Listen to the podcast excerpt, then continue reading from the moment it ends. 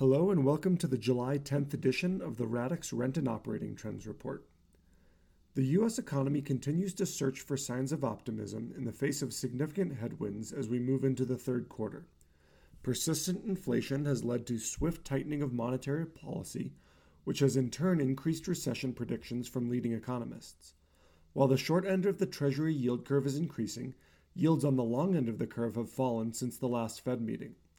The 10 year Treasury rate fell below 3% last week after reaching as high as 3.5% in early June.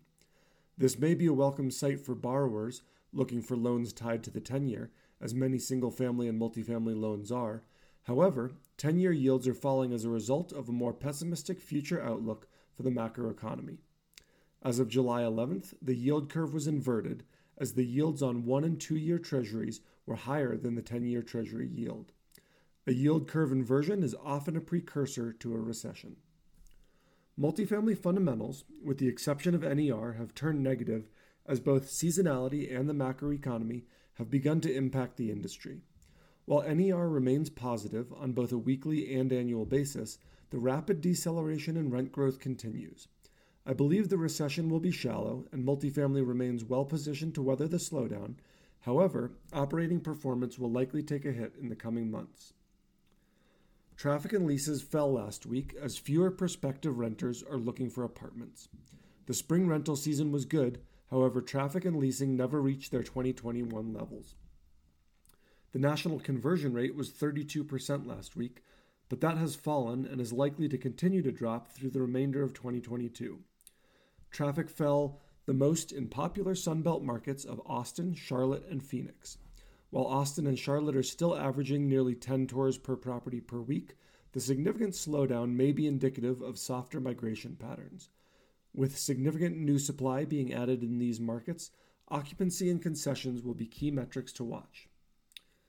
Nationwide, occupancy fell 3 basis points while the average leased percentage fell 2 basis points.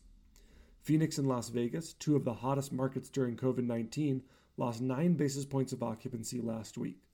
Phoenix's occupancy has fallen 1.8% year over year, while Las Vegas's average occupancy has dropped 2.7%.